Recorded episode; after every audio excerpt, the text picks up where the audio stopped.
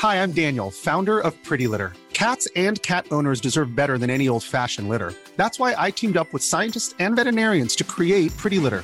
Its innovative crystal formula has superior odor control and weighs up to 80% less than clay litter. Pretty Litter even monitors health by changing colors to help detect early signs of potential illness. It's the world's smartest kitty litter. Go to prettylitter.com and use code ACAST for 20% off your first order and a free cat toy. Terms and conditions apply. See site for details.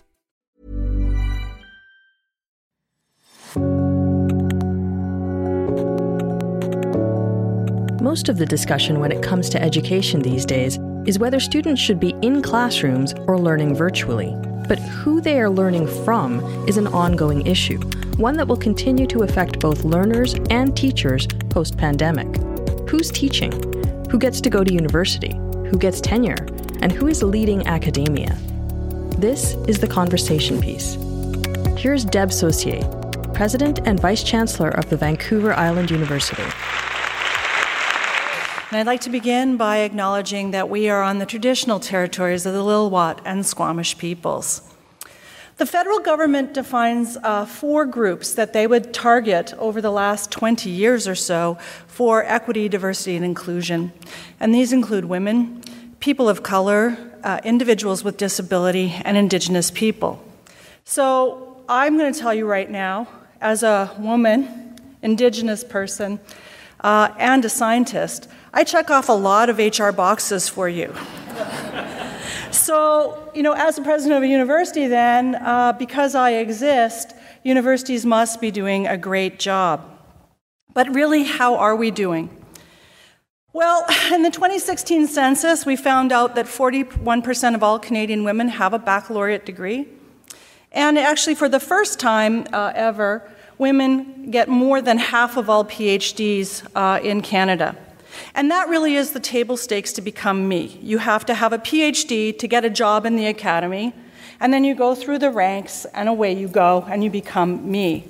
So we're obviously doing really well because we have an Indigenous woman president in front of you. Well, I'm going to tell you that at the entrance uh, to academia, women are about 50 50 with men. Um, but by the time you get to the highest level of academia, that is the uh, full professor, ha ha ha, um, that ratio is three to one. There are three times as many men as there are women, full professors in Canada. There are about 11,500 full professors in Canada, and there are about 3,500 women.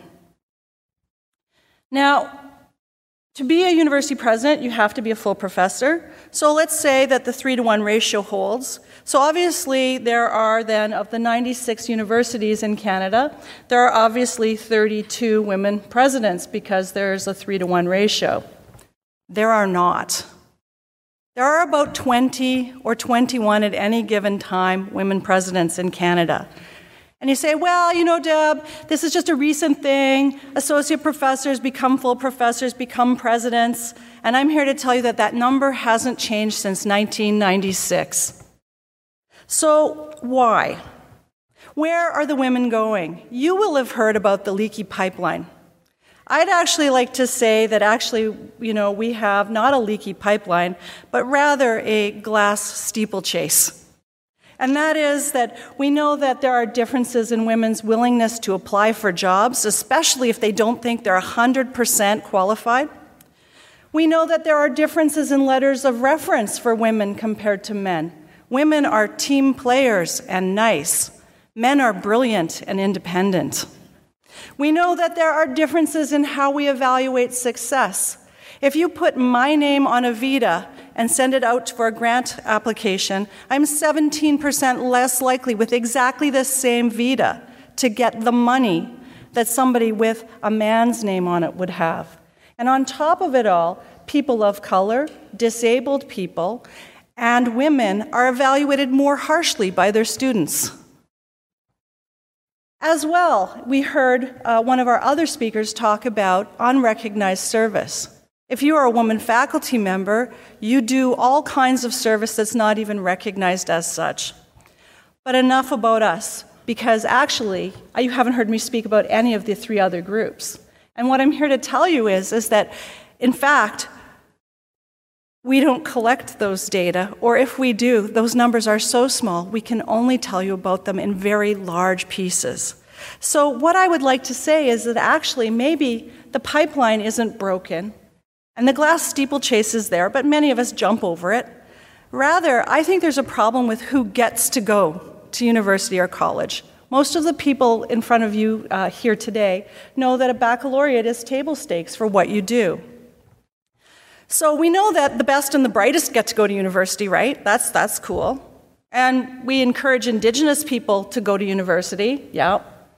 What about Indigenous women? Well, yeah, we should do that. What about an Indigenous women with four children under 10? What about an Indigenous woman with four children under 10 who is living with the legacy of residential school? What about the same woman who has an undiagnosed reading problem? What about the same woman who was diagnosed at birth with fetal alcohol syndrome? Many of us recognize that for many people in the middle, there is an issue with maybe finances, time, resources, etc. But for people with cognitive disabilities or other types of disabilities, university or post secondary might be impossible. Even for those with physical disabilities, let me just tell you shortly that VIU, from its top to its bottom, because we're on a hill, has 409 stairs from the very top to the bottom. And tell me, I'll tell you, when I'm at the bottom, I'd like a funicular. 409 stairs is a lot of cardio. But that being said, that's a physical barrier to going to VIU. We know we have an aging society. We know that aging people are going to need different supports at universities than uh, others. We know that we need to, as we move to full employment in Canada, include people who haven't been included in university before. And so I'd like to offer you a radical proposal. How about we democratize post secondary? Change about how we think about who gets to go to university. And we can do that by changing delivery modes to remote locations, just in time programming, dual credit. I can tell you, I'm tickled that VIU, with its dual credit programs, we have a number of students who graduate VIU before they finish high school. By focusing on barriers to inclusion, by changing our hiring practices through unconscious bias training and the like, we can actually change who is on university campuses. And by developing programs like our WEST program, which is aimed at including people with all kinds of cognitive disabilities in university programming, partnering with our communities, we can change who gets to go to university and thereby change who you get to hire. Many, many of our people uh, at VIU can demonstrate great success, and I'll tell you about that at, at break if you'd like. And I can go on and on and on, but I have four seconds. So, how about I say this? Universities typically are defined by who they exclude, who doesn't get to go to them. I'm proud to say at VIU, we define ourselves by who we include. Thank you so very much. Deb Saucier spoke at the Walrus Talks Inclusion in 2019, and she's just one of the over 800 fantastic Canadians who have walked, wheeled, and webcammed onto a stage at the Walrus Talks. If you enjoyed this podcast, consider leaving us a review on Apple iTunes, Spotify, or any of the podcatchers you favor.